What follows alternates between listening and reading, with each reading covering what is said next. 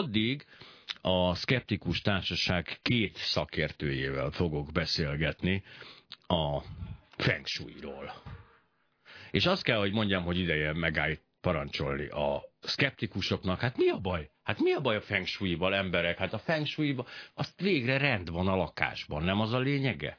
Tehát önök is nyilvánvalóan, hogy szeretik azt, hogyha lehet közlekedni egy lakásban, szeretik, hogyha az ajtótól el lehet menni az ablakig, és az az apróság, hogy, hogy mindez egy sárkányt kell oda képzelnünk, szerintem engem úgy egyáltalán nem zavar meg. Tehát én ebből a szempontból nyugodt vagyok. Ha esetleg behallatszan a műsorba, akkor nagyon jó hangulat a klubrádióban, hangos kacagás veri fel a hétfő délelőttöt. Hát jó a kedvünk, nem csoda, hisz a demokrácia hamarosan győzedelmeskedik, és addig már hát ezt Google-ba is kibírjuk 2018-ig, vagy 2022-ig, attól függően, hogy mikor győzedelmeskedik. Végleg a demokrácia. Öt világkép, öt kérdezési stílus, öt személyiség, öt ismerős. Az ötös mai beszélgető társa, Parakovács Imre. Erről mindig azt teszem, amikor ezt hallom, hogy az ötös mai beszélgető társa Parakovács Imre, hogy én egy ötössel beszélgetek. Tehát itt ülök, itt ül mellettem egy rohadt nagy ötös, és mi együtt itt társalgunk. De a valóság ezzel szemben az, hogy nem ül mellettem senki, de hamarosan fog fél 11-kor érkeznek meg a szkeptikusok, ami egyébként hazugsággal megérkeztek, hisz a büfében ülnek, de fél 11-kor fogunk rácsavarodni arra a témára, amivel, amivel kapcsolatban azt akarják nekem bemesélni, hogy a feng shui nem igaz, de én most ellent fogok állni. Mit akartam még? Ja, azt akartam mondani, hogy a Klubrádió Facebook oldalán tudunk csevegni. A Klubrádió Facebook oldalát nézem folyamatosan, de önök küldhetnek akár SMS-t is, vagy a klubrádió.hu oldalon nézhetik, hallgathatják az adást. Beállítottam a webkamerát, kiváló alsó kamerálásból közvetítem magamat, tehát a, ezeken a helyeken ö, mindenhol ö, me, hát leginkább gratulációkat várok, másodszorban pedig természetesen készpénzt. Nos, ö, a Fél tizenegykor tehát belecsapunk a feng shui-ba, de addig is azért még néhány szó. Hölgyeim és uraim, alig várom már azt a pillanatot, hogy a hírek után reánk, reánk köszöntsön a felvilágosodás napja, és boldogan beszélgessünk a Szkeptikus Társaság két tagjával, akik, akik nem mások, mint Mizsei János és Tasnádi György, majd meg is kérdezem tőlük, hogy milyen, hol lehet feng shui szakértésre szert tenni. Mert... És mai beszélgető társa, Parakovács Imre hogy Mizsei János és Tasnadi György itt van már a stúdióban, akik nem feng shui szakértők? Ez derült ki? Hát én is sima belső építész vagyok, úgyhogy... Aha, az is valami. És ez, ebb, ebből De nincs a, a belső építész képzésen, nincs külön feng shui szak, tehát... Én azt gondolom, hogy szerencsére nincs, mint ahogy vaszati képzés sincs. Az ugye az a, vaszati? vaszati az majdnem olyan, mint a, a feng shui, csak az Indiából ered. Tehát még a feng shui-t az Kínához kötjük, addig a vasztút vagy vaszatit azt pedig Indiához. Mondom én erre akkor, és most tényleg innentől kezdve az ördög ügyvédje leszek, de hát ezek nagyszerű ősi civilizációk, mind az indiai, mind a kínai, hát biztos, hogy ők, ők olyan fokra jutottak a lakberendezésben, ami hát mi nekünk egyszerűen csak át kell vennünk, hisz ez, ez csodálatos és magas szintű.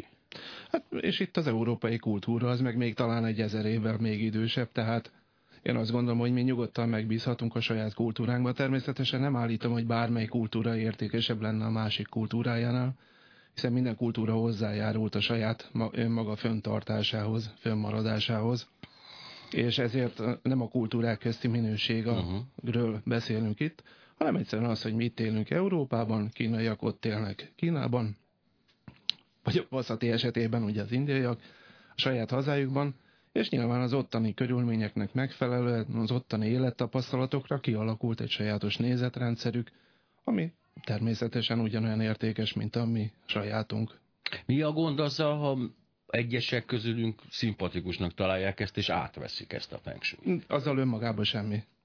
Akkor mi a, mi a, mi a, mi a baj a fengsúlyval? Hát rend van a lakásban, a... ahogy ezt egy kollégám mondta az előbb. És természetesen másfajta nézetek alapján is rendet lehet csinálni. Sokkal inkább azt hiszem az a baj, hogy, hogy amikor ilyen régi kultúrákat szedünk elő, akkor rengeteg szimbólum jön elő. Tehát nem cselekszünk, hanem helyette szimbólumokkal próbálunk megoldásokat keresni. Tehát, Erre mondjunk egy példát. Hát most mondjuk azt, fejemnek. Igen, tehát mondjuk a, a Feng Shui egyik híres tétele ugye az, hogyha gazdag akarok lenni, akkor amit tudom, melyik tér nyolcadba helyezzek el egy háromlábú békát lyukas pénzérmével a szájában, és akkor garantáltan nagyon gazdag leszek. Tehát az én buta európai agyammal én azt mondanám, hogy hát inkább megnézem, hogy mi az, amiben sikeres vagyok, mi az, ahol a cselekedeteimet szívesen fogadják, és megpróbálok abban teljesítőképes lenni. És tojok a háromrábú békára, mert hát az De nekem ez úgy... ilyen rendkívül földhöz ragad gondolkodás. Igen. Hisz mondom én erre azt, hogy az a háromlábú béka a lyukas pénzérmével emlékeztet engem pontosan erre, csak az egy ilyen tárgyiasult formája annak, hogy nekem, hogy nekem az a célom, mondjuk az lenne a célom, mert nekem nem az a célom, hogy rendkívül gazdag legyek, de ha az lenne a célom, akkor ez fontosan ott lenne, emlékeztetne erre, és azokat csinálná, amit ön említett az imént, megnézni, mivel vagyok jó, és abban tökére fejleszteném magam, de a három, a háromlábú béka lenne ez a központja ennek a dolognak, ami, amiből, amiből mindig elindulok. Van egy csomó dolog, ami így működik. Nagyon sok dolog van olyan, ami egy ilyen önbeteljesítő jóslatként működik, tehát ebből a szempontból a háromlábú béka az jó. De talán a mi kultúrákban inkább egy jó határidő naptárban bíznék, amire feladatok föl vannak írva, mikor mit kell csinálni, és akkor lehet, hogy ez egy kicsit előnyösebb. Lehet, hogy előnyösebb egyébként, csak most pont azon gondolkozom, alfában vagyok gyakorlatilag, mivel hogy nem aludtam eleget, és innentől kezdve egy meglehetősen nyitottá váltam a feng shui úgy érzem magam is. Tényleg ez mondjuk borzasztó, most körbenéztem a stúdióba, hát ez na- nagyon messze áll. Tehát lehet, hogy ezért nem vagyok még gazdag, ez a stúdió nagyon-nagyon nem a feng shui szerint van berendezve. Csak azért gondolom, hogy az elrugaszkodásnak van értelme ilyen esetben a háromlábú békának, nyolclábú békának, két borjúnak, vagy bárminek, mert a, mert a határidő naplóz így belesimul a mindennapi életünkben. Az egy ilyen közönséges dolog. Persze, hát az eddig is gazdag lett, mert ugye nem az történt, hogy az ország iszonyú mindenki szegény volt, és amíg a feng shui be nem jött, és akkor a feng shui bejött, akkor gazdag, hanem eddig is voltak gazdagok, a határidő napló, stb. segítséggel ezt megoldották, de ez ad egyfajta reményt azoknak, akik eddig úgy érezték, hogy az ő meggazdagodásuk kutyában már csak egyetlen egy dolog áll, az, hogy nem találták meg ezt a háromlábú békát, és akkor most ők is elkezdik maximalizálni az energiabedobásukat, és tényleg, ugye ez az önmagát beteljesítő jóslat ilyen esetben mindig működik. Amúgy tudjátok, hogy ez a háromlábú béka micsoda? Nem. Teázáskor az elején rá kell önteni egy kicsit a felforosítandó vízből, uh-huh. és akkor, hogyha a béka szép buborékokat fúj, akkor jó emberek vannak a környéken. Tehát majdnem minden kínai háztartásban van háromlábú béka. Gondolom nagyon helyesen egyébként. Hát Megjegyzem, képest... némileg más a tapasztalatom, volt módom Kínában lenni, és hát nagy ö, igyekezettel néztem, hogy vajon hol van itt a feng shui. Most nem akárhol voltam, amikor Kanton fővárosában voltam, ahol eleve a lakberendezési termékek kiskereskedelmének a, a központja, tehát a, ott van egy olyan városnegyed, amelyik 10 km hosszú főutcája van, Budapest 12 km átmérőjű. Tehát ehhez uh-huh. képest értsük, egy majdnem Budapest hosszúságú városról van szó, semmi más nincsen, csak bútor bemutató termek. Tehát az ez egy olyan, Az egy olyan buta bemutató terem sivatag, ahol még egy üdítőitalt sem lehet vásárolni. Ja, ők nem viccelnek. Ha egyszer bútor bemutató, akkor bútor bemutató. 10 kilométer szigorúan csak bútor bemutató terem. Na most érdekes módon itt nem lehetett a feng shui-val találkozni. Megfertőzte de őket a hanyagló a, nyugat. A, hát de nem csak az, hát a, itt Afrikából, arab országokból ugyanide jönnek vásárolni. Hát Tehát, őket is. Na igen. Jó, tehát térjünk vissza a Feng Shui alapelveire, azért nem biztos, hogy most kell kedvet csinálnunk a Feng Shuihoz, de azért ezt, ezt szögezzük már le azok számára, akik most találkoznak először ezzel a fogalommal. Ugye, ha én jól tudom, akkor úgy kell berendeznünk a lakásunkat, azon kívül, hogy a, valamelyik nyolcadba pénzt hozó békát kell tennünk, tehát úgy kell berendeznünk az otthonunkat, hogy egy sárkány is tudjon benne közlekedni. Ez számomra mindig is nagyon szimpatikus volt, mert bár tudom, hogy nincsenek Budapesten sárkányok, de attól még az elv, hogy a lakásom olyan legyen, hogy ha lennének sárkányok, azok kényelmesen közlekedjenek bele, ez önmagában nem egy antipatikus, azaz nem egy elvetendő dolog melyik feng shui-ról beszélünk, mert ugye, mint ja. a, a, mert jó, a feng shui ugye, osztódással Ugye mondtam, hogy feng shui szakértő, és akkor tessék cápot. Nem tudom, miért többféle feng shui van? Természetesen, amikor ugye... Ez olyan, a kínai a, konyha, abból is van néhány. Van egy pár, igen. Szóval itt, amikor beérkezett hazánkban, akkor volt egy csak úgy feng shui állapot, igen és aztán jellemző egyébként a fogyasztói piacokra, hogy, hogy többféle szokás van benne, tehát például az egyik, hogy a, a fogyasztók szívesen nyúlnak a korszerű dolgokhoz, illetve ennek ellen trendjeként a ősi, tradíciókhoz. Igen. Tehát, hogy ez az ősi tudás és a, a hasonlók keresés, a gyökerek keresés, ez egy fontos dolog. Most ementén szét is vált a feng shui piac, van egy az ősi tudást kereső, kereső hagyományos feng shui piac, ott lehet az ilyenekkel találkozni, mint a háromlábú béka, stb. És akkor van helyette egy másik, amelyik viszont életenergiát, chi energiát, orgonenergiát és egyéb dolgokat helyez bele a térbe, azt nem tudom, hogy hogy kell belehelyezni, de mindegy. Ehhez árulnak Azt iszonyat... tudom, az orgonenergia. Nem is baj szerintem. Jó. Ezt majd a János mindjárt elmagyarázza. Jó, egy jó orgonenergia. Azért kérdezem a Jánosra kapcsolatban, hogy egy varázsveszővel ült be a stúdióba, és már amióta leült vizet keres. De tudom, ott van előtted, a, egyébként mondom, ott van az üvegben, az ásványvizes üvegben, ott van, megvan a víz meg. Ezért kellett a varázsvesző. Bocsánat, igen. Semmi gond. Tehát egyszerűen arról van szó, hogy erre árulnak olyan kütyüket, amiket be kell dugni a konnektorba, van rajta három, maximum 36 darab gomb, amíg három darab gomb van rajta, addig ilyen 300 ezer forint per darabja, amíg már 36 darab gombot már 1 millió forint fölött árulnak egy ilyen kütyük. a dolog, igen. És én állítgathatom rajta, hogy most teret harmonizálok, vagy orgonenergiát juttatok a térbe, vagy chi energiát, és akkor aztán, hogy mi alapján állítom, és a kütyük, honnan érzem azt, hogy na most jó a tekerentyűt pont azon a ponton tartani, ahol mm-hmm. kell, az már azt Tehát hiszem, ilyen tekerő potmétereket képzeljünk igen, el. Gondolom igen. világító fényes kis ledek is vannak rajta. Ó, nem azért nem pazarolnak ennyit egy nem, készülékbe. pedig az fontos lenne, mert ilyenkor én nagyon szeretem, hogyha színes fények is vannak rajta. Minden esetre eh, igen, tehát eljutottunk abba a részbe, ami valószínűleg már a csalás fogalmát kimeríti.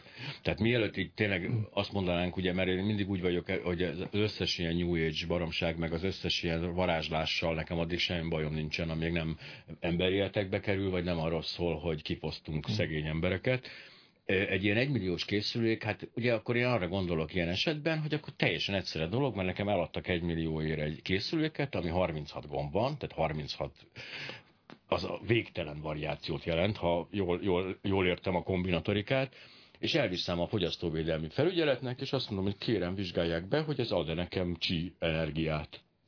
Bevizsgálják, ez nem ad, és megtiltják a forgalmazást. Hát ez nem ilyen egyszerű, mert a fogyasztóvédelem szerintem nem fogja tudni kimutatni a csi energiát tekintettel arra, hogy a csi energia nem létezik. Hát de hogyha tehát ha eladnak nekem egy, tehát eladnak nekem egy vasalót, ami nem vasal, akkor annak a forgalmazását megszüntetik. Ugye? Mert, a, vasal, mert a vasalónak meg lehet mérni a tömegét, meg hogy mennyire van polírozva az alsó éle, és mekkora teljesítményt ad le, és hogy vasal, ezt meg lehet mondani. De arról a berendezésről, ami nem létező energiával foglalkozik, azzal a fogyasztóvédelem nem tud mit kezdeni, mert neki sincs olyan műszere, ami mérni a nem, ami mérni a nem létezőt, mert hát ez, ezáltal igazándiból itt ez egy zsákutca. Tehát én arra hivatkozok, hogy hát azért nem tudja bemérni a fogyasztóvédelem a chi energiaadót, mert nem tudja érzékelni azt a chi energiát, amit én le tudok adni a készülékemmel. Pontosan. Na jó, hát ez az elég átla, átlátszó érvelés. Ennél okosabb emberekbe reménykedem, hogy egy másodpercet várjunk, gondolják végig ezt egy kis reklámot kell.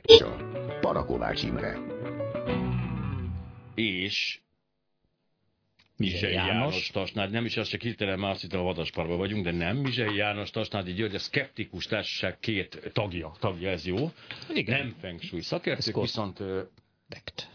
viszont ott tartottunk ebbe az egész történetbe, hogy tehát azért látom egy kicsit kudarcosnak ezt a dolgot, mert ha nincs a kezünkben semmiféle jogszabály, ami persze nagyon helyes, mert én azt gondolom, hogy a szólásszabadsága belefér, hogy valaki azt állítja, hogy van csi energia. A dolog ott kezd komplikáltá válni, amikor ebből ugye, hát hogy is mondjam, tehát elkezdi árulni ezeket a készülékeket, de ennek ellenére azt gondolom, hogy ez esetben csak a felvilágosítás jöhet szóba, mi szerint ugye azt állítja a szkeptikus társaság két képviselő, hogy ez a csi energia nem létezik, de hát a felvilágosítás, azt tudjuk, egy, egyrészt egy nagyon bonyolult, nagyon lassú módszer, és hát nem túl hatékony ebben az országban, vagy bármelyik országban, ahol az emberek például azt szeretnék hinni, hogy van csi energia.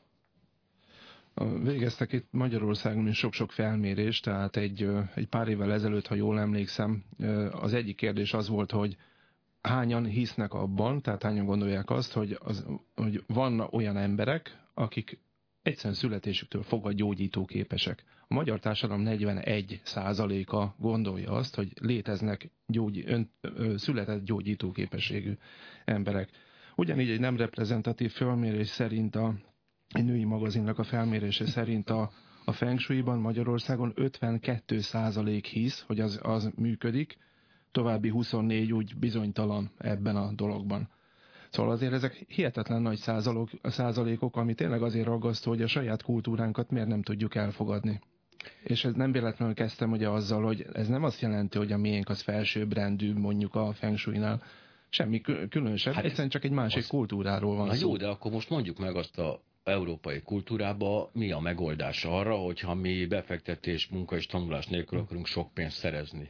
Nincs ilyen. Hát akkor persze, hogy az a szegény ember kénytelen a feng shui-hoz fordulni. Igen, a Feng Shui azonban nagyon érdekesen fejlődik, tehát szinte évről évre lehet tapasztalni azt, hogy veszi át a különféle áltudományoktól, ezoterikusnak nevezett tudományoktól a saját fogalomhasználatát, de akár olyan helyekről is, mint a filmművészet, tehát a, ugye ismerjük, hogy a Star Wars történetekből a sötét oldal, az, az már szinte mindenbe átszivárgott, tehát a, tehát a tudományban is hisz itt a sötét anyag, ami viszont egy létező dolog, tessék, igazolta a összes ezoterikus kultúrát, akik már régóta mondják, hogy van sötét anyag és sötét erő. Igen. A, miért ne lenne sötét anyag? Hát akkor sötét erő is lehet. Persze, bármilyen erőre ráfoghatjuk, hogy sötét. A gravitáció is egy sötét erő. Az mondjuk elég sötét. Nem nagyon világít. Ha éjszaka megy haza az ember, nagyon, nagyon fáradtan hajnali kettőkor, akkor nagyon sötét anyag. A sötét erő a gravitáció, ez bizony biztos. Na. Én azt gondolom, hogy az ilyen helyzetekben, mint amit itt felvezetődben mondtál, egy, egyrészt nyilvánvaló, hogy a, a műveltségbővítés, a tájékoztatás az egy hasznos dolog. De én azt gondolom, hogy általában a kíváncsiság az nagyon jó tud tenni. Tehát, tehát egyszerűen a természetes kíváncsiság. A, nagyon utáltam régen, ahogy a ugye mondták a gyereknek, hogy aki kíváncsi, az hamar megöregszik. Hát, ez hát nem, le, tessék, tessék szíves lenni, kíváncsinak lenni. Szóval nem tudom, szabad egy példát mondanom? Na, kis aktualitást próbálok ide csempészni. Ugye a mondtam a Feng Shui-nak, ugye van egy indiai gyökerű másik változata, ez a Vasati, vagy Vastu más néven, és ennek van, vannak olyan ünnepei, amikor a az úgymond az energia valahonnan jön a kozmoszból, pontosan egy másik dimenzióból jön energia, ami 10 milliószorosra növeli a, a, az ember hatásait. Na, és ez azért a, ez egy kicsit erős. Hát konkrétan február 14-én 17 órán keresztül fog jönni egy másik Pont dimenzióból. Valentin napon? De jó. Biztos akkor igen. Akkor igen. És kap, kapaszkodjunk meg, ez a gondolat, az érzelem, a szándék és az akarat, akar, akaratot növeli 10 milliószorosára. Ennek gondolkozzunk el egy picit. Tehát Ugye, ez a, de nagyon ez... okos leszek aznap. De akkor Na, mindenki, ugye? az, hogyha ja. mindenki 10 milliószor okosabb lesz, akkor nem fog feltűnni, hogy én hát ennyivel okosabb vagyok. Ja. De a... akkor, akkor nagyon gyorsan, tehát például azon a napon akkor fel fogunk találni végre egy csomó dolgot, amit nem csináltunk az, az utóbbi száz évben, aznap. Igen, csak egy kíváncsi ember ezen elkezd gondolkodni egy picit, hogy hogy, hogy, hogy is van ez, hogy, hogy jön egy, egy fizikai jellemzői dolog és egy uh-huh. pszichológiai természetű dolgot erősít. Uh-huh. Azért, azért ez lát, ugye itt, itt egy kicsit furcsa. Ez de hát ez van ilyen, például fejbe vágnak akkor... és depressziós leszek. Ez hát, nem ugyanilyen. De igen, bocsánat. Ellenkező előjelen, persze. Jó, hogy az, egy, hogy, pillanat, csak azért mondom, hogy a kíváncsiság önmagában azért nem egyértelműen pozitív dolog, hisz rengeteg kíváncsi embert ismerek a környezetemben, aki rossz irányba indul el. Tehát kíváncsi és elkezd keresgélni az ezotériában, elkezd keresni nyújtsbe. Tehát, hogyha nem, ha az embernek nincsenek meg egy az alapjai, kettő, nem talál egy olyan valakit, mestert, tanárt, szülőt, aki jó irányba fordítja a kíváncsiságot, akkor a kíváncsiság pont úgy mehet a hülyeség irányába. Azért mégis azt gondolom, hogy kisebb a százalék abban, tehát az a teljes ilyen nyitott szemű befogadó, amit bármit mondanak neki, az benyeli, azért ahhoz képest, ha kíváncsi ember, azt gondolom, hogy igenis hatékonyabb. Tehát Uh-huh. Utánok utat, keres érdekességeket talál, ellentmondásokat kezd felfedezni, és akkor mégis elkezd tudni szelektálni, és az már egy jó irány. Igen, most azon gondolkozom pont, hogy lesz ez a őrületes gondolatbeültetéses mester, gurú, nem tudom ki, fellépése Budapesten, hogy is erre a napra esik. Tehát tényleg ezen a napon van valami, nem zörög a haraszt. Hát nem. Az az igazság, hogy a világegyetemből folyamatosan jön egy rengeteg energia érkezik. Tehát elég csak a napra gondolnunk, de én biztos vagyok benne, hogy mindenhonnan. Tehát háttérsugárzástól kezdve rengeteg energia jön, és egy-egy szupernova felrobbanás idejében, esetleg napkitörés esetében ez az energia még mennyisége vár változik is. Tehát idáig jó a történet, hogy ez az én akaratomra és okosságomra, és mire, mi van még? Akarat? É... Gondolat, érzelem, szándék, akarat. Érzelem, érzelmemre, hogy eh, hát ez egy kicsit sok, tehát nem lehetne, mondjuk egy kicsit hihetőbb lenne számomra, hogyha most a kíváncsi embereknél tartunk, tehát én vagyok a kíváncsi, kíváncsi de nyitott ember vagyok, és azt mondom, ha jön egy ilyen energia nyaláb, akkor hihetőbbnek hangzon az történet, csak az egyikre hat. Tehát ma, majd 300 év múlva jön az érzelmi energia, növelő energia csomag, de most csak mondjuk az akaratra hat. Ez egy kicsit sokig egy. Nem, ezek nem így működnek, ezek a dolgok. Az összes ilyen, ilyen csodaszer, homopátiától kezdve a, a ezotériáig, az akkor jó, hogyha mindig csak pozitív változásokat okoz, és nincsen mellékhatása. Ezt figyeljük meg. Az összes ilyen módszer azért jó, mert nincs negatív mellékhatása. Mert nekem ez a régi állításom, hogyha valaminek nincs hatása, annak tényleg nincs mellékhatása. Tehát ez ebből a szempontból teljesen igaz. Fordítva is igaz. Ha valaminek nincs mellékhatása, akkor hatása sincs. Egy sajnos egyébként a tapasztalataim Igen. alapján valóban ezt kell, hogy mondjam. Igen, ez a... Egyedül dolog, amit tehetünk, hogy egy kicsit optimálunk. Hogy a hatás múlja fölül a mellékhatást. De ettől függetlenül a, tehát az, az a furcsa, hogy ez persze nyilvánvalóan látjuk, hogy ez egy enyhén Sisyphusra emlékeztető küzdelem, amikor azt kívánják a szkeptikusok, meg egyáltalán csak a józan gondolkodás emberek azt szeretnék, hogyha okosabbak lennének az emberek, holott ez egy adottság, és valóban a kíváncsisággal fejlesztető tanulásra fejlesztető, stb. De hát alapvetően, mintha nem ebbe az irányba menne a világ, egy kicsit el van engedve azért az emberek keze. Tehát a, nekem ez a régi mániám, hogy ne, egyszerűen már nem találok olyan tévécsatornát, ahol, ahol tuti, hogy a nap 24 órájában valamilyen színvonalat kapok, mert még a legkorrektebb, a legnevükben akár, vagy tematikájukban a leginkább ismeretterjesztő tudományos csatornákra is beszivárog az őrület, és itt, itt például nagyon sokat várnék a közszolgálati televíziótól, tehát vagy nem, most teljesen mindegy abban a szempontból, tehát most vegyük ki teljes mértékben a politikát, de hogy az milyen csodálatos lenne, hogyha ha lenne egy ilyen biztos fogódzóm, ahol, ahol nem a hülyeség. Nem lesz biztos fogódzó, erről tegyél le. Én nagyon egyethetek Gyurival ez, ebben, hogy, hogy amik statisztikákat nagyon megköszönöm, hogy ezeket összegyűjtögette. Én azt hiszem, hogy a kíváncsi ember típusát kellene fejleszteni, és itt vissza kéne nyúlni az iskolába az iskolának kéne kíváncsi embereket nevelni. Tehát írni, olvasni, számolni, gyorsan megtanítani őket, aztán felejtsük el a tankönyveket, hanem na, mi érdekel, és akkor kíváncsi legyél. Az a furcsa egyébként, viszont mégiscsak azt tapasztalom, hogy ha mondjuk a szakbarbárokról beszélünk, persze természetesen nem erről van egyértelműen szó, de mégis, tehát én például ismerek olyan embert a magyar közéletből, aki zseniális szívsebész, tehát csodálatosan ért hozzá, és mestere a dolognak, valószínűleg Európa legjobb szívsebésze, de ha áttéved egy másik területre, ott a legdurvább ezoterika irányába megy el. Ismerjük, igen. De ez önmagában az illető, sem elég, igen. Semmi nem elég. Vannak Nobel-díjasok, az egy egész tisztességes elismerés, és amikor áttévednek egy másik területre, akkor emeletes marhaságokat mondanak, és ez nagyon nagy baj. A közelmúltban volt erről példa. Igen, mert hogy az, az a furcsa a társadalomban, hogy rengeteg ember van, aki ugye valamihez nagyon ért, és ez alapján feltételezik, extrapolálják ezt a dolgot, uh-huh. és mhm. megkérdezik a kérdését politikai témákba, fizika, a fizikában, és a, foci, nem, a fociba, a, jó, a foci az mindenki ért, tehát az az egy dolog, ami az tényleg mindenki ért. Tehát azért ne felejtsük el. Hát azért én ismertem egy hölgyet, aki kimondta, hogy ő nem ért a focihoz. Én hát... bátran világgel kínálom, kürtölöm most, hogy én se értek a focihoz. Két ember van az országban, aki nem ért, én se egyébként, három. De hogy ettől függetlenül azt gondolom, hogy igen, de milyen visszahatása van a társadalomra annak, hogy valaki hülyeséget mond a fociról? Semmi, hál' Istennek. Tehát azt kell, hogy mondjuk, hogy... Na, na. Na jó, most jó, még semmi. Most, elront, most elrontottam azt hiszem most az, az állami hirdetéseket, most vissza kell, vissza kell csábítanom az állami hirdetéseket a klubrádióhoz. Természetesen a társadalomra nagyon erős hatása van annak, hogy a, a futballnak, a magának a közösségi ünnepnek, csak az, hogy valaki otthon mit beszél erről, hogy a kocsmában, az nem igazán hat ki a társadalomra. De akkor egy picit nézzünk már vissza a, a eredeti témánkhoz, a feng shui-hoz, hogy azon kívül, hogy a természetesen, mint minden ilyesmi, a horoszkóptól kezdve a dolgokig, amelyek azért, hogy is elárasztják a napilapokat, heti lapokat és stb. Azon kívül, hogy konzerválja némileg, vagy mélyíti ezt a tudatlanságot, és azon kívül, hogy a, aki egy aki még ennél is tovább megy, és ostoba, hogy megvesz egy 300 ezer forintos három gombos szerkezetet, amit tényleg el fogok kezdeni a jövő héten gyártani, most már rájöttem Mi az mi, még, tehát mondjuk az egészség, a gyógyítás irányába is elmegy ez a feng shui igen, egy, egyre inkább. Egyébként érdekes módon a vaszati, tehát az indiai eredetű volt az, ami inkább az egészséggel, a, a, sőt, hát ők úgy is tekintik, hogy az ember otthona, az tulajdonképpen a testének egy, egy kivetült második része. És ilyeneket a Feng Shui nem mondott. A Feng Shui ebben az értelemben praktikusabb, és a, a sokkal inkább a, az életvitelhez kapcsolódó szimbólumokkal operál.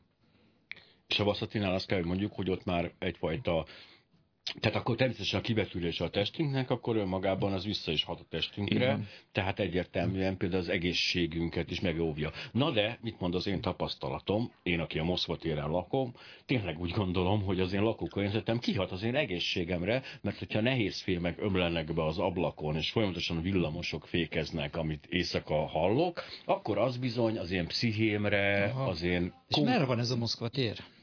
Jó van már, jó, hát tudom, hogy Szélkálmán, csak én mindig izé, de most az van egyébként, azt hallottam, bocsánat, zárójeles megjegyzés, úgyis mindjárt jön a hírek, úgyhogy most ezzel a hülyességgel zárnám le ezt a blokkot, hogy ugye megvette egy magánszemély az órát a Moszkva térről, a, a régi órát, ezt letétbe helyezte a Kiszceli Múzeumba, de én azt javaslom neki, és innen is fel szeretném kérni, bár nem tudom az ő nevét, hogy ha megvan már ez az óra, akkor vigye el valahol, és építsen köré egy Moszkva teret, mert ez a név most szabad, és az órája, az óra az ő birtokában van, ugye Tarlós úr megígér. Mizsei János, Tasnádi György, a Szkeptikus Társaság két tagja a vendégem, mindegy e, hogy hol van az ágyunk. Hát dehogy mindegy, hát lehetünk húzatban, ugye e, plafonról csöpöghet a víz, lehetünk olyan helyen, ahol nincs elég sötét, ahol túl zajos, de hát milyen szempontok jöhetnek még szóba, amikor az hát. A Feng Shui abszolút nem ezeket a szempontokat veszi figyelembe, hanem elő van írva, hogy tehát hol van a nyugalomnak, az üzletnek, a szerelmi életnek, stb. a helye. De jó, és tologatni kell naponta? Ez azt mondja, hogy van egy kilenc osztatú tér, ugye a, egy, háromszor, egy négyzetet háromszor három ará, részre van négyzet alakú lakása? Nem, a lakásnak a megfelelő helyiségeinek kell ebbe a szimbolikus Értem. felosztott négyzetbe valamilyen módon uh-huh. belekerülnie, tehát a gyerekszobát nyilván máshova helyezzük. De azt megmondja, hogy a gyerekszobának mindig a keleti oldal középső tér szakaszában kell lenni, mert az a gyerek. Tehát akkor az most... a lényeg, hogyha már ez építkezés előtt kell tanulmányoznunk a szakirodalmat, mert hogyha aztán nem, ott, nem oda, akkor már nem tudjuk áttenni a Hát szobát. igen, a, a feng shui hívők azok föl se tudják fogni, hogy az, az európai kultúrának is van tájolása, tehát már abban az értelemben, hogy mi is meg szoktuk mondani, hogy lehetőleg mondjuk a konyhát olyan helyre tegyük, ahol hűvösebb van, hiszen ott állandóan fűtünk, gőzölünk, uh-huh. hát a, akkor ne tegyük olyan helyre, ahol állandóan süt a nap. Na, de, a, de nem csak ilyen szempontok van, tehát itt is ilyen, ilyen nagyon merev, szimbolikus helyekre uh-huh. köti a, az egészet a feng shui, alig lehet ebből kimozdulni, míg azért ennél jobban rugalmasabb az európai kultúránk szakmai hagyományköre. Ugyanakkor pedig a feng shui-ba beáramlott most már egy, egy teljesen más jellegű dolog is, ami, amit a radiesztézia fogalma alá szoktunk sorolni, tehát mindazok, amik a Földből, kozmoszból, innen-onnan jövő sugarakkal foglalkoznak, és ennek már inkább János a szakértője. Tehát ő fog tudni a, a Az mindig érdekelt, még akkor előtte föl is dobom ezt, hogy a földszinten ugyanaz a hatása van a mármint ez szerint az elv szerint a, a mondjuk a földsuga, vízsugárzás, nem tudom mik vannak, hmm. a csísugárzás nem mint a tizediken? Ez, ez... Hát ez sokkal bonyolultabb kérdés. Na, bele. bele lehetne csapni, hogy most akkor milyenféle sugárzások vannak, meg milyennek nincsenek, de mondjuk először az ágyról. Van ez a radioesztézi, akik fölmérik, hogy milyen műszerekkel bemennek a szobába, és fölmérik, hogy hová kell tenni az ágyat. Volt egy kísérlet, nem tudom, hogy szkeptikus társaság tagja csinálta de megjelent a publikáció róla, hogy fölhívott néhány ilyen rádiasztézert, beruházott, és... Természetesen külön-külön. Na, na, hát nem egyszerre, mert akkor még összevesztek volna. Így meghatározták, hogy hová kell tenni az ágyat, és köszönő viszonyban se volt az egyiknek az ötlete a másikhoz képest, tehát teljesen eltérő eredmények születtek, hogy hol optimális az ágy elhelyezése. Hát mert azért, mert ebből csak egy igazi rádióesztéta. Esztéta. Igen, de melyik? Hát ez hát nagyon nehéz, nagyon nehéz ez. Na, magyarul, magyarul ez, ez, ez nem működik ez a dolog. Kamu. Na, kamu, így van. Na most a sugárzásokról az, amit víz sugárzásként emlegetnek, azt felejtsük el, a földsugárzásból létezhet valami olyasmi, hogy egyes helyeken radongáz jön föl a földből, radioaktív gáz. Például a hévízforrások környékén, a Rudasfürdőnek a zivócsarnokában nyitás előtt elég magas radon koncentráció van, ez egy radioaktív gáz. Tehát nem a föld sugároz, az nem csinál semmit, az, az föld, egy, az föld, hát az, föld, az, nem is egy, az nem is egy anyag. De neve. ilyen értelemben lehetnek helyek, ahol a radioaktív sugárzás szintje egy kicsit magasabb, és ilyen értelemben vannak pincék, ahol veszélyes a dolog. Az első emeletre már nem igazán gondoltam, hogy felszivárog. Úgy, Ugye azt azért tudni kell, drága hallgatók kedvéért mondom, hogy folyamatos radioaktív sugárzásban élünk. Hát hogy egy Geiger számláló akkor is kattan egyet, egyet. Ez nagyon jó egyébként, ezek a radioesztéziával foglalkozók használnak Geiger Müller számlálót is, és ez a dolog természettudományosan megalapozott. Tehát ha neki olyan betonból csinálták a lakását, amiben egy picit több a radioaktív anyag, mint az átlagos betonban, mert uh-huh. egyikben van, akkor egy kicsit ott jobban kattog a Geiger Müller számláló, és akkor mindjárt lehet mondani, hogy na attól a faltól tegye távol távolabb az ágyat. És na, ez például majdnem azt mondom, hogy jogos, annyiban nem, hogy ennek, ezeknek a rádiaktív sugárzásoknak a ható távolsága néhány centiméter a levegőben, úgyhogy, úgyhogy ha nem fekszünk nagyon szorosan a falhoz, akkor ebből a szempontból is tök mindegy, hogy hol van az ágy. Ennyi. Meg ha nagyon szorosan fekszünk a falhoz, akkor is azért akkor az elkerülhetetlen Hát elkerülhetetlen, hogy az ember életébe kapjon rádióaktív Igen, sugárzás. például, ha egy üres buszra szállunk föl, akkor kisebb a rádióaktív sugárzás szintje, mint egy zsúfolt buszon, mert többi ember csontja is sugárz. Na ez a, na ez a, ez a, nagy, én is azt mondom, hogy kerüljük az embereket, tehát ez, ez abszolút együtt, együtt mozog az én elképzeléseimmel, mert különben rádióaktív sugárzást kapunk tőlük. Az ágy elhelyezés ennek ellenére egy iszonyú fontos szempont, de mit mond erről a, a, a nyugati hagyomány? Tehát Például egy hálószobát túl logikusnak hangzik, nem? Olyan helyre kell tenni, ami csendesebb, talán nem annyira világos, stb. Nem, így van, hát pontosan ezek a lényegek. Hogy a hálószoba az mégiscsak egy olyan helyiség, ahol csupa olyan dolgot csinálunk, ami kitárulkozással járul, tehát most nyilván alszunk, a szexuális életünk ott van, sőt, betegek vagyunk, ott lábadozunk, ez mind-mind kiszolgáltatottsággal, kitárulkozással együtt járó funkció. Tehát olyan helyre kell tenni, ahol ez az ehhez szükséges maximális nyugalom rendelkezésre áll, és ez az elsődleges. És ehhez én azt gondolom, hogy mindenféle szimbólumot szívesen kerülök, inkább használnak olyan anyagokat, például egy ilyen ö, helyiségben, ami, ami szintén puhább, melegebb, ö, védettebb környezetet sugal, tehát egy csomó olyan pszichológiai hatású ö, megoldást is természetesen igénybe veszünk, ami ezt az érzetet segíti. És ahogy mondtad, a ha éppen valaki nem szereti, ha besüt a nap, akkor úgy helyezi el, ha éppen azt szereti. Például nagyon érdekes, hogy ez, ahogy idősödünk, tehát a 50 év, éves kor fölött megjelenik az, hogy szeretnek az emberek úgy ébredni, hogy süt a nap. Tehát nem tudom, hogy megfigyeltétek-e, van az, amikor ugye mindenki leereszt, tehát van az, amikor valaki csurig leereszte a redőnyt, és tömör uh-huh. sötétben szeret aludni, és ha megnézzük, az időseknél ez kevésbé van. Tehát ott először elkezdik uh-huh. résre húzni a redőnyt, aztán sőt már van az, aki le se engedi, hanem a, hanem a nappal együtt kell, és ez neki egy boldogságot, egy, egy életigenlő érzést hoz. Igen, ez főleg akkor ja. érdekes, ugye, mint például az én esetemben, ahol ugye a feleségem imádja a tök sötét alváskor, a tök sötét is csöndet, én viszont gyűlölöm azt a érzést, amikor sötétben ébredek, mert ugye ez azzal jár, akármikor kelek.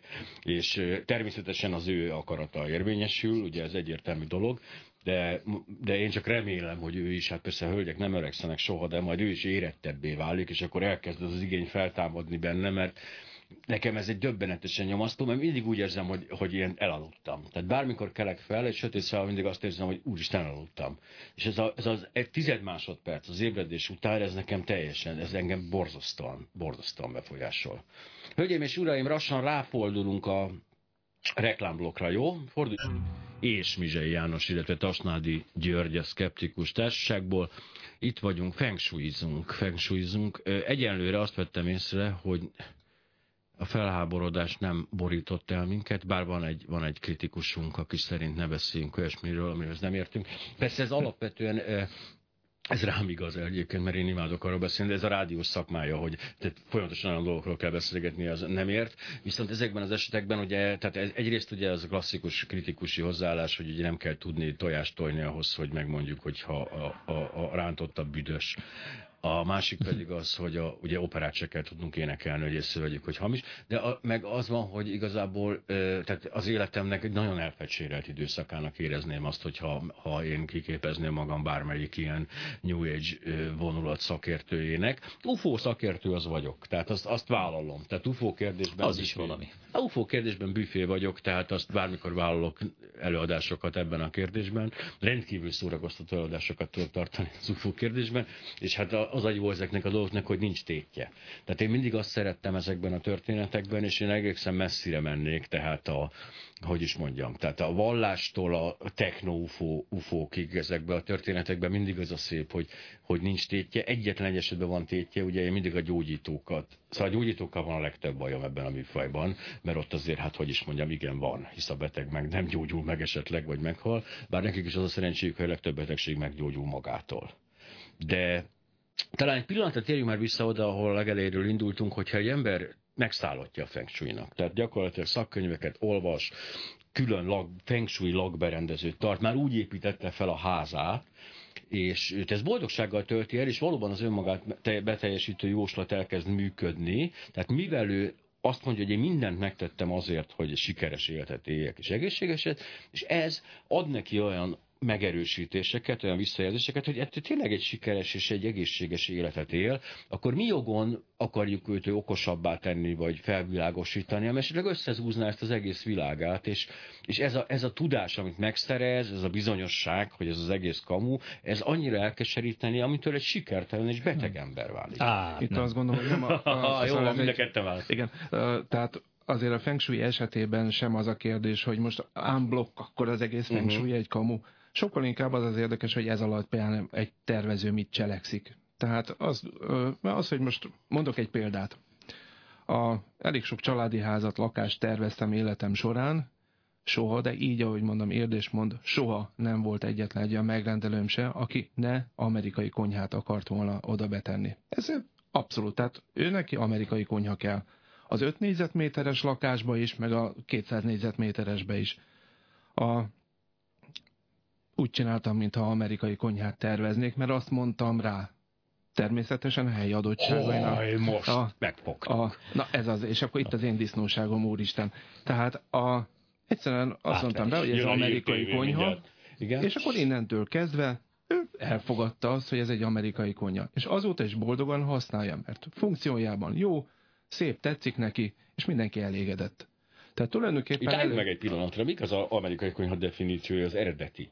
Amerikai definíció. Mert, mert mint hogyha ez egy olyan nagyon egyértelmű definíció ja, volna. Hát, a, a, hát általában Amiket azt filmekben szoktunk látni. Azt szoktuk amerikai el. konyhának tekinteni, amikor a konyha étkező nappali egyetlen helyiségben van, és akkor a, a, az étkező nappali felé esik egy olyan konyha-sziget, amin egyben uh-huh. rajta van a főző blokk is Na de ezek a nagyon nagy lakásokban jellemzőek. Na most Magyarországon eleve nem olyanok a lakásadottságok, hogy ez egy ilyen általánosan elterjedt valami lehetne. Uh-huh. Ritka eset az, amikor ilyet be lehet építeni ja, érthető okokból. Egyébként a nappalit már én sem szeretném összevonni a konyhával, az, egy, az tényleg borzasztó nagy légtér kell, hogy ott ne legyen az a probléma, hogy a, hogy a kell káposzta az így brutálisan beborítsa. Az hát igen, meg az kellő gépészet is kell sok, tehát elég sok 30 milliós bőr ülőgarnitúra. Na de miért is nem igaz az, amit én állítottam ezzel kapcsolatban, hogy a tudás már önmagában lerombolhatja az emberek Én nem gondolnám, hogy aki a feng shui-ban igazán hisz annak a tudását befolyásolja néhány szkeptikusnak a véleménye, hogy nem léteznek ezek a sugár pályázások és mi egyebek,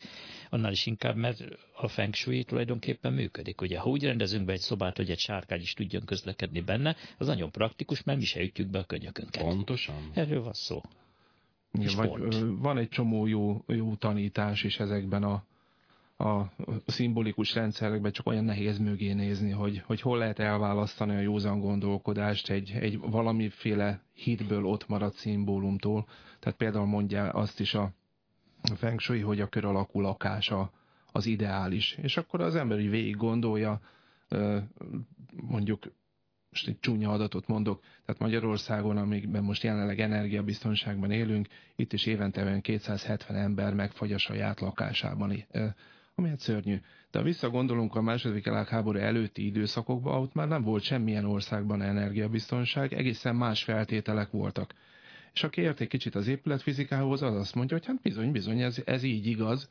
Az egy más kérdés, hogy olyan Jurta. kultúrában élünk, így van, a jurtától iglú, indián sátrak, a tipi, stb. Ugye ezek mind-mind kör alakú helyzetek, de egy helyiséges lakások. Abban a pillanatban igényünk van arra, hogy a gyereknek saját szobája legyen, hogy a WC az ne a nappaliból nyíljon, és így tovább, akkor bizony bejön az, hogy hiába igaz az az állítás, amit a Feng Shui mond, mégiscsak van egy olyan új helyzet, amiben át kell az egészet értékelnünk, és ahhoz már egy komolyabb szaktudás kell. Talán a hatszögletű egy jó kompromisszum. A mélysejt, a mélysejtszerű berendezés? A mélysejtszerű Ez jól közelíti a kört. Számomra is szimpatikus egyébként a mélysejtszerű lakás, de itt azért ami kedvencem a felsőben, és amit tényleg azt volt, hogy, a, ugye, hogy az ablak előtt ne legyen semmi.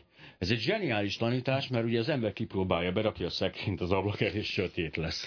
És ha elveszi onnan, világos, tehát azért azt gondolom, hogy ezekben az alapokban nekem ez, a telj, ez, ez teljesen rendelevő dolog. Tehát például én mindig szerettem, ugye a, a, megint csak ugye a feleségemet kell példaként hoznom, a feleségem a minimalista lakás elkötelezett híve. A hálószában van egy ágy, a dolgozószálban egy asztal és azon egy számítógép, tehát ő nagyon szeretné ezeket a letisztult dolgokat, én pedig eh, előző életemben, bár most már az ő hatására erősen változom folyamatosan, én pedig ilyen csetreszelő vagyok, tehát kis viccik, vackok mindenhol, minden, mindent mindenhova. Mindent mindenhova, és tehát a kreatív káosz vesz körül, ez megint csak egy érdekes, de csodálatos összecsiszolódási folyamatként ugye eh, a dolog azért kezd letisztulni, de ettől függetlenül, de álmaimban én is egy olyan lakást szeretnék, amiben kényelmes kényelmesen lehet közlekedni, amiben tényleg nem zavarja semmi a fény útját, nem áll el semmi. Tehát az alapokban, de hát ebben minden... minden és milliómos is akarsz lenne egyúttal. És hát ez, a... ez a probléma, ami állandóan fönnáll, hogy a, az elképzeléseim nem, tud, nem lehet szinkronba hozni az anyagi helyzetemmel. Hisz Nekem volt egy nagyon kedves ismerősöm, sajnos már meghalt az ott, ő a high-end berendezésekkel foglalkozott. Ugye a high-end az, ami, ami igazán lejátsza a zenét. Tehát nem, a, a hifi az egy nagyon kínos dolog. Tehát Persze. a high-end az F fölött van, két-három milliónál kezdődnek a, már eleve. Mm-hmm. Már az, hogy a CD lejátszót elfogadják, az egy tök új dolog, mert ugye ők a lemez mellett esküdnek. És ő azt mondta nekem, hogy tényleg barátilag összehoz 12 millióért nekem egy ilyen szettet hangfalakkal együtt, csak nagyon fontos mondta, hogy szóljak mielőtt építkezni kezdenék, mert ott már ugyanez van, hogy a, hogy a szoba felépő, a, lesz az a zenehallgató szoba, és azt már eleve úgy kell tájolni, építeni, hogy az jó legyen. És azért szerettem a high mert a high jutottak el odáig a szimbolikában, hogy a, ugye csöves erősítőkről van szó kizárólag, csöves erősítők vannak, és arra lila filctollal kell egy csíkot rajzolni, vagy húzni rá, és az javítja a hangzást. Ugyanúgy mondta azt, hogy le kell borotválni a, a karról és a lábról a sző. Hát természetesen mesztelenül kezdeni hallgatni, ez nagyon fontos, mert ruhákba felsek, de le kell borotválni a szőrt, maga az akusztikai szempontból. Már, már, már alakul, ah, jó, és ah. megmondta, hogy le kell venni a gyűrűt, illetve hogy azt hiszem, hogy részgyűrűt lehet, csak részgyűrűt lehet hordani, mm. és az javít a hangzáson. És de... a hálózati zsinór csatlakozó színe az nagyon fontos, hogy milyen színű. Tehát hálózati csatlakozó zsinór. Biztos, ezt, ezt pont felejtettem, amikor velem konzultált. De mutatott olyan kábelt, hangfalkábelt, ami 8000 forint egy méter belőle. Ilyen Igen, sokat. egy kristályos részből készül. Egy kristályos? Ilyeneket? Rész. Na. Bizonyám. Egy kristályos, az mit jelent, hogy egy kristályos? Hát nem sok apró kristályból tevődik össze részkristályból a vezeték, hanem egy darab kristály az egész. Mint a kandiszcukor. Jézus. Nem olyan, mint a porcukor, hogy sok apró kristály, Értem. vagy a kristálycukor, ja, hát hanem... Igen. Na minden esetre tehát bármelyik műfajba elmegyünk, megtaláljuk. Pedig ezek ugye techno, ezek abszolút technosámánok, tehát itt uh-huh. arról szó sincs, hogy hivatkoznának bármiféle ősi tudásra, hisz ugye nagyon kevés hifit agyat építettek őseink, egyébként el, eléggé el nem ítélhető módon. Viszont itt is eljutunk egy olyan szimbolikához, amikor azt mondja, hogy áj, áj, a lila filctollal húzott vonal, az ugye, hogy ugye, de hogy alapokban pedig egyetértünk, mert tényleg a lemezjátszó hangja, tehát ennek van egy erős technikai alapja. Mint a Feng Shui esetében is azért van egyfajta valami alap, amir, ami, amiről azért érdemes elrugaszkodni. Vagy nem érdemes? Nyilván az áthagyományozódott folyamatosan az évezredek során sok minden áthagyományozódott. Azért így fölhívnám a figyelmet, hogy hol van jelenleg a legnagyobb bútorgyártási kapacitás? Kínában ahhoz, hogy ezt, az, ezt a mérhetetlen, iszonyat sok bútort el lehessen adni, ahhoz mi kell? Az a szimpatikus állapot kell, hogy szeretem ezeket a kínai termékeket. Hogyan lehet ezt megoldani?